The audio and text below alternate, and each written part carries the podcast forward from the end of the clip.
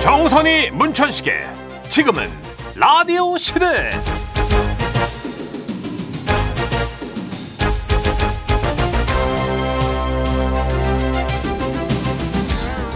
안녕하세요 정선입니다. 안녕하세요 문천식입니다 혹시 세화라고 들어봤어요? 그 고등학교 이름 아니에요? 그 옛날에 문천식 씨 네. 운동했던 여친 이름. 아 자 다른 얘기 하시죠 네. 세화. 아닙니다 왜 물어보신 거죠 세화를? 네. 어.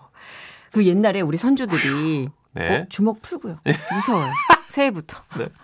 새해 맞이로 집안에 붙이는 그림 이거를 세화라고 불렀대요. 아 세화 그러니까 연하장처럼 다른 집에 보내기도 했고. 그러면 1월 예. 1일에 붙이는 거예요? 네. 맞아요. 어머. 그때는 대체로 음력으로 날짜를 따졌으니까 아마도 음력 설 즈음에 붙였겠죠. 아 어떤 그림인데요? 먼저 부엌에다가 붙인 그림은 해태. 해태는 많이 들어봤잖아요. 오 해태 그 상상 속 동물 아니에요? 맞아요, 맞아요. 해태가 물에 살아서 화재를 막는 상징성이 있다는 얘기 들어봤는데 네. 정확해요. 그래서 부엌에 붙였답니다. 아. 왜냐면 부엌에선 불을 많이 다루잖아요. 그러네요 리고 곡식을 저장하는 창고문에는 개그림. 개그림 그거 알겠네 창고 지키라고 음, 그렇죠. 맞아요. 또 아이들 공부방에는 닭을 그렸대요. 공부방에 왜 닭을 해요? 하필 조류죠? 요 닭 벼슬이 있잖아요. 어, 과거에 합격해가지고 요 벼슬 달라고. 아. 그리고 닭이 일찍 깨니까 닭처럼 일찍 일어나서 공부를 하라는 그런 의미도 있었답니다. 우와, 다 의미가 있네요. 예나 지금이나 이 부모만은 비슷한가 봐요, 그죠? 너무 한결같죠. 예. 근데 이 그림들이 꼭 집을 지켜줄 거라 믿었다기보다는 어떤 그 바람을 담았던 거잖아요, 그죠? 그렇죠. 거기에 의미가 있죠.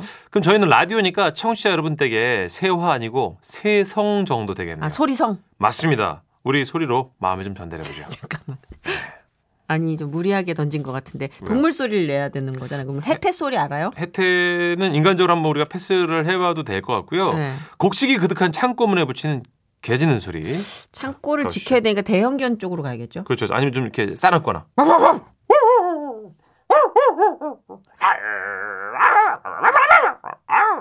그건 좀 쫄아가지고 바락하는 게. 다음은 우리 아이들 커서 훌륭한 벼슬 자리에 오르라고 닭소리 붙여드립니다. 정선혜 씨.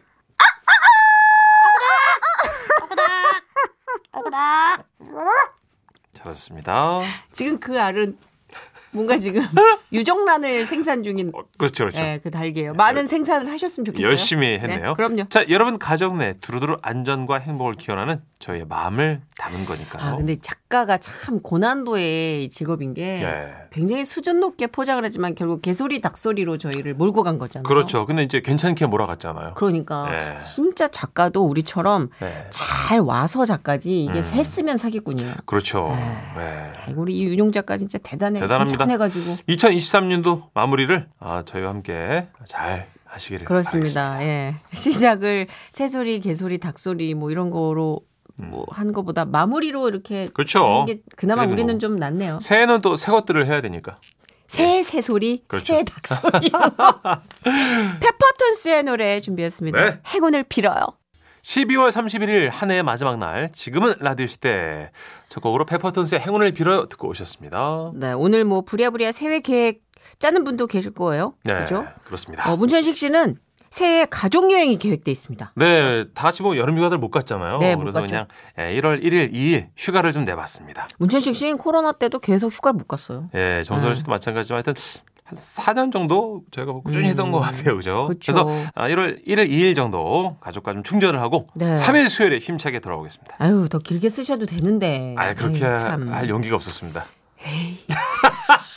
누나 좀 나 좀 자르지 마 좀 왜 그래요? 아, 뭘 잘라요? 어이, 너 얼마나 그리워할 건데. 나 벌써부터 아유, 지금 진짜. 막 뭉클하고 슬퍼요. 여러분. 스페셜 DJ가 1월 1일, 1월 2일에 나와주실 거잖아요. 나 그걸 낯가린단 말이야. 부탁드리려 그랬습니다. 그 어떤 분이 오셔서 스페셜 DJ 잘 하시는지 여러분 정선혜 씨가 또 얼마나 반기는지 네. 에휴. 저한테 나중에 좀 얘기를 해주세요. 나 진짜 홀대할 거야. 거짓말. 멸시천대할 거야. 딴 남자 엄청 좋아하면서. 저기요, 딴 남자 엄청 좋아하면서는 오해의 여지가 있는 문구입니다. 이거는. 그러면 남자는 예. 나만 미워하잖아요. 어, 이게 아주 틀린 네. 것도 아닌데 아주 맞는 것도 아니고 애매하네. 음. 자, 어쨌든 예. 문천식 씨 잘 다녀오시고요. 네. 모쪼록 뭐 발산할 거 다 발산하시고 네. 오셔서 새로운 마음으로 어, 우리 또 싱그럽게 그럼요. 방송 유지해야죠. 더 열심히 하겠습니다. 오늘은 썬데이 상암 함께하는 날입니다. 아, 어. 김민아 아나운서 3부에 함께 할게요. 네.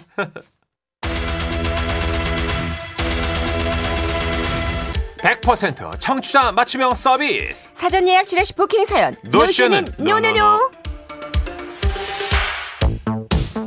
여러분이 미리 예약해주신 사연들 저희가 웃음과 감동으로 꽉꽉 채워서 소개해드리는 시간입니다. 지라시 부킹 사연. 먼저 사연 예약을 어떻게 하는 건지 안내해 주시죠. 방송 중엔 문자번호 샵 8001번, 짧은 문자 50원, 긴 문자 100원의 비용이 들고요. 스마트 라디오 미니는 무료입니다. 또 방송 중이 아닐 땐 지금은 라디오 시대 홈페이지 부킹 사연 게시판에서 사연 예약하실 수 있고요. 네, 오늘 첫 번째 예약 사연의 주인공입니다. 4625님이 아이고야 발목 삐끗하셨다고요? 아, 이쪽으로 좀 조심해서 보시게요. 어, 안녕. 어머나. 아이고, 아유, 네네. 세상에. 아고 내가 안녕하질 못해가지고요. 아이고, 예, 예. 어우, 지금 아시다시피 얼마 전 내가 빙판길에 확 미끄러져가지고 발목을 삐끗했거든요. 아, 걱정하지 마세요. 뭐 크게 다친 건 아니에요. 예, 아무튼 그래가지고 정말 연말 약속 다 취소하고 네네. 덕분에 지라시랑 친해졌지 뭐. 아. 응, 오히려 뭐 잘됐다 싶기도 하고. 네. 그동안 못 읽었던 책도 많거든요. 그것도 좀 읽고 집중리도 하면서 알찬 연말을 보내보려고요. 아, 두 분도 건강 조심하시고 여러분 빙판길에서 절대 빨리 그 끝나 뛰지 마세요. 뛰지 마세요. 네. 아 이게 진짜 얼마 전에도 저희가 그 얘기했잖아요. 차에서 내리다 저 블랙 아이스에 미끄러질 뻔했다고. 그렇죠, 그렇죠. 그냥 아차 싶은 순간에 오더라고요. 이 겨울에는 여러분 세상 만물 특히나 우리 근육도 수축이 되고 또 유연성이 떨어져 가지고요. 아, 확실히 그래요. 넘어지면 근육이 제 역할을 못하니까 골절 위험도 있대요. 맞아요, 맞아요. 이게 회복이 된 다음에도 뭐 여러 가지 재활이나 물리치료까지 병합해서 생각을 해줘야 되는 그쵸. 거기 때문에 몇 달이 걸릴지 한 일년이 될지도 모르는 거니까 맞습니다. 아유. 안 다치는 게 관건인 것 같아요. 네, 아유, 사연자분도 얼른 푸시고요. 네. 꼭 피차하시길 네, 바라겠습니다. 크게 다치신 건 아니라니까 일단 다행이고요. 네. 어, 다음은 0708님이 가족들과 식사를 하신대요. 아, 맞습니다. 반가워요. 아, 안녕하세요. 그 주말에 가족이랑 외식을 할까 합니다. 진짜요? 아들 두 놈이 다 나가 사는데 이놈들이 뭐가 바쁜지 말이야. 이 전화도 안 하고 말이야. 내가 전화를 해야 겨우 받아요. 내가 좀 어떤 면에서 좀 서운하다 이 말이지. 예. 그나저나 여보 뭐 어? 먹고 싶어 말해봐. 어머, 난 요즘 방어회가 그렇게 땡겨. 사줄 거야? 당신이 방어 맛을 알아? 해도 못 먹으면서 말이야. 왜 저래? 웬 방어 타령이야? 나는 갈비가 먹고 싶은데 저거, 씨. 아니, 그럴 거면 왜 물어보냐? 물어보는 건 이제 어떤 자유란 말이지. 아우, 저, 어. 아우, 저. 자 인조. 그리고 아들들에게 한마디 하겠습니다 재현아 재우야 너네 공부하고 그 회사 다니느라 바쁜 건 알겠는데 전화 좀 해라 이놈들아 그리고 건강이 최고야 아프지 말아라 오래 고생했어 지나씨도 오래 고생 많았어요 어 전식이 웃겼어 해피 뉴 이어 쓸데없다. 애들이. 애들이 아주 쓸데없어. 천식이 웃겨서 여섯 글자 넣었어요 아. 그걸 또 뭐라 그래 장악력이 너무 높은 애들이 있었어요. 참나. 예. 그 신구 선생님도 한 해 동안 너무 열일해 주셨는데 네. 그 지라시 어워즈에서 아 좀 상 좀 타셔야 되는데 말이죠. 그러게요 서운하시겠다 자, 우리 0708님의 신청곡입니다. 송골매 모두 다 사랑하리 듣고 올게요. 네, 정선이 문천식의 지금은 라디오 시대 주말엔 여러분이 사전 예약한 부킹 사연으로 꾸며집니다. 아, 이번 사연은요 7168님이 어, 부모님 가게에 일손 도우러 가신대요 안녕하세요. 네네. 부모님이 두부전골집 하시는데 주말에 예약이 꽉 차서 도와드리려고요. 우와 아 근데 저 혼자 가는 거 아니고요. 남자친구도 같이 갑니다. 아이고야 너네 정말 저 데이트 안 해도 괜찮냐 어 괜찮아. 어차피 연말에 사람 많아서 갈 데도 없어. 아 맞아요 아버님 아 그리고 이렇게 도와드리면 아버님한테 눈도장 찍을 수 있잖아요 자기야 말 똑바로 하기. 응. 어? 얼른 8번 테이블 가. 아네 거기서 불러. 갑니다 아, 가, 갈게 에라 아 진짜. 남친이 요새 성대모사에 빠져 있어가지고요. 암튼 연말에 편하게 즐기는 것도 좋지만 고생하시는 부모님 도와드리면 더 뜻깊을 것 같아요. 엄마 아빠 힘내세요. 제가 있잖아요. 그래도 알바비는 주실 거죠? 대해.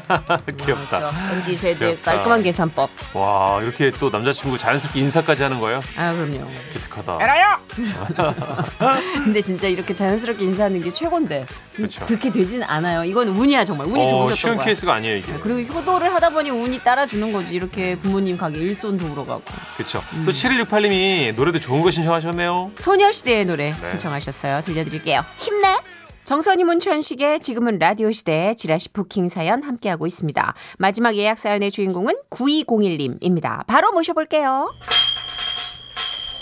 아네 천식형 선희 누나 안녕하세요 저는 일요일에 강릉으로 떠납니다 오, 부럽다. 원래 정동진을 가고 싶었는데 숙소 예약이 꽉 차서요 근처로 잡았어요 가서 하루 여행하고 다음날 아침 일찍 일어나서 일출 보려고요 제가 또 용띠거든요 2024년 갑진년 청룡의 기운 받아 열심히 달려보겠습니다. 두 분도 용의 기운 받아라. 얍! 한껏 받았어요. 아 진짜 이런 에너지는 널리 널리 퍼뜨리고 널리 널리 이 전해주셔서 받아야 돼요. 그렇죠, 그렇죠. 아니 이렇게 좀 좋다 싶은 뭐 관광지도 있고 막 일출 명소 이런 데도 있잖아요. 예. 근데 난 한 번을 못 가. 어. 못 일어나. 가면 아 그러시구나. 못 일어나. 한번 용기 내서 일하면 좋아요. 뭐? 그 전날 가가지고 이제 기다려야 되는데 그게 빠르잖아요. 가서도 못 일어나. 아유. 그러니까 예. 그 해가 솟는 모습을 보면 정말 용의 기운을 제대로 받으실 것 같아요. 네, 즐거운 시간 잘 보내보시고요. 사진도 많이 찍으세요. 자, 지라시 부킹 사연 노쇼 없는 그날까지 계속 하겠습니다. 다음 주에 예약하고 싶은 사연 있으시면요. 미리 보내주시고요. 지라시 홈페이지 게시판에 남겨주셔도 됩니다. 9201님 신청곡입니다. 선예가 피처링한 마이티 마우스의 에너지 듣고 지라시 코너 베스트로 함께 할게요. 지라시 코너 베스트! 에헴, 들라하라! 지금 라디오 시대 코너 베스트. 지난 한 주간 방송된 코너 중에서 제일 재밌거나 청취자 여러분의 반응이 뜨거웠던 부분을 다시 들려드립니다. 아. 자, 그럼 지금은 라디오 시대 코너 베스트 발표할까요? 12월 21일 목요일에 방송됐습니다. 지라시 연말 특집 사랑의 손길.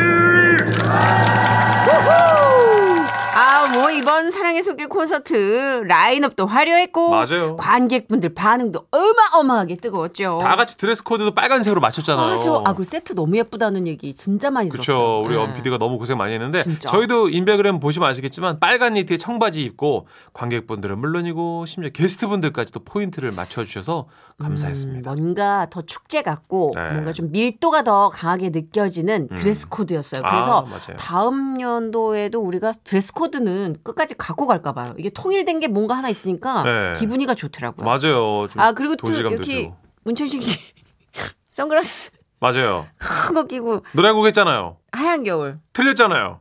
네. 그렇게 노래 진심이신데 매번 네. 그 너무 잘해야겠다는 생각에. 근데 선글라스는 왜 낀 거예요? 좀 멋있어 보이고 싶어. 가사 숙지 못해서 낀 거예요. 가사 보려고. 가자 오늘은 음? 2023년 마지막 날이고 하니까요. 여러분들 기호강하시라고 사랑의 손길 공개 방송에서 들려드렸던 제 노래 음. 어, 빼고 문천식 씨 노래 들어요? 아니 가수분들 노래. 근데 진짜 우리 제작진도 가혹했던 게 네. 이무진 씨 무대 전에 문천식 씨 무대 편성을 했어요. 죽으라는 거죠. 그래서 오늘 훌륭한 노래 라이브 세 곡 이어서 들려드리려고요. 먼저 박기영의 버터플라이, 예. 이무진의 신호등, 손태진 씨의 참 좋은 사람까지 이어서 세 곡 들려드릴게요. 오 예. 감아드릴게요. 자, 저는 2부 끝곡으로 또 제가 반성하는 차원에서 이 노래 신청했습니다. 네, 이제 귀 호강이 아니라 귀 소독하셔야죠. 아직도 문천식 씨의 그 하얀 겨울을 네. 귓가에 저장하고 계신 분이라면 이제 바꾸시라고. 네, 잊어주소서. 아니 근데 농담인데 잘했어요. 음. 잘했는데 저는 워낙 문천식 씨를 이제 물어뜯는 게 제 임무니까. 예. 그쵸. 맞아요. 그래야 그래야 재밌죠. MBC에서 돈을 줘요. 맞아요. 자, 미스터 트의 하얀 겨울 들을게요. 이어서 뉴스까지 듣고 5시 5분에 봐.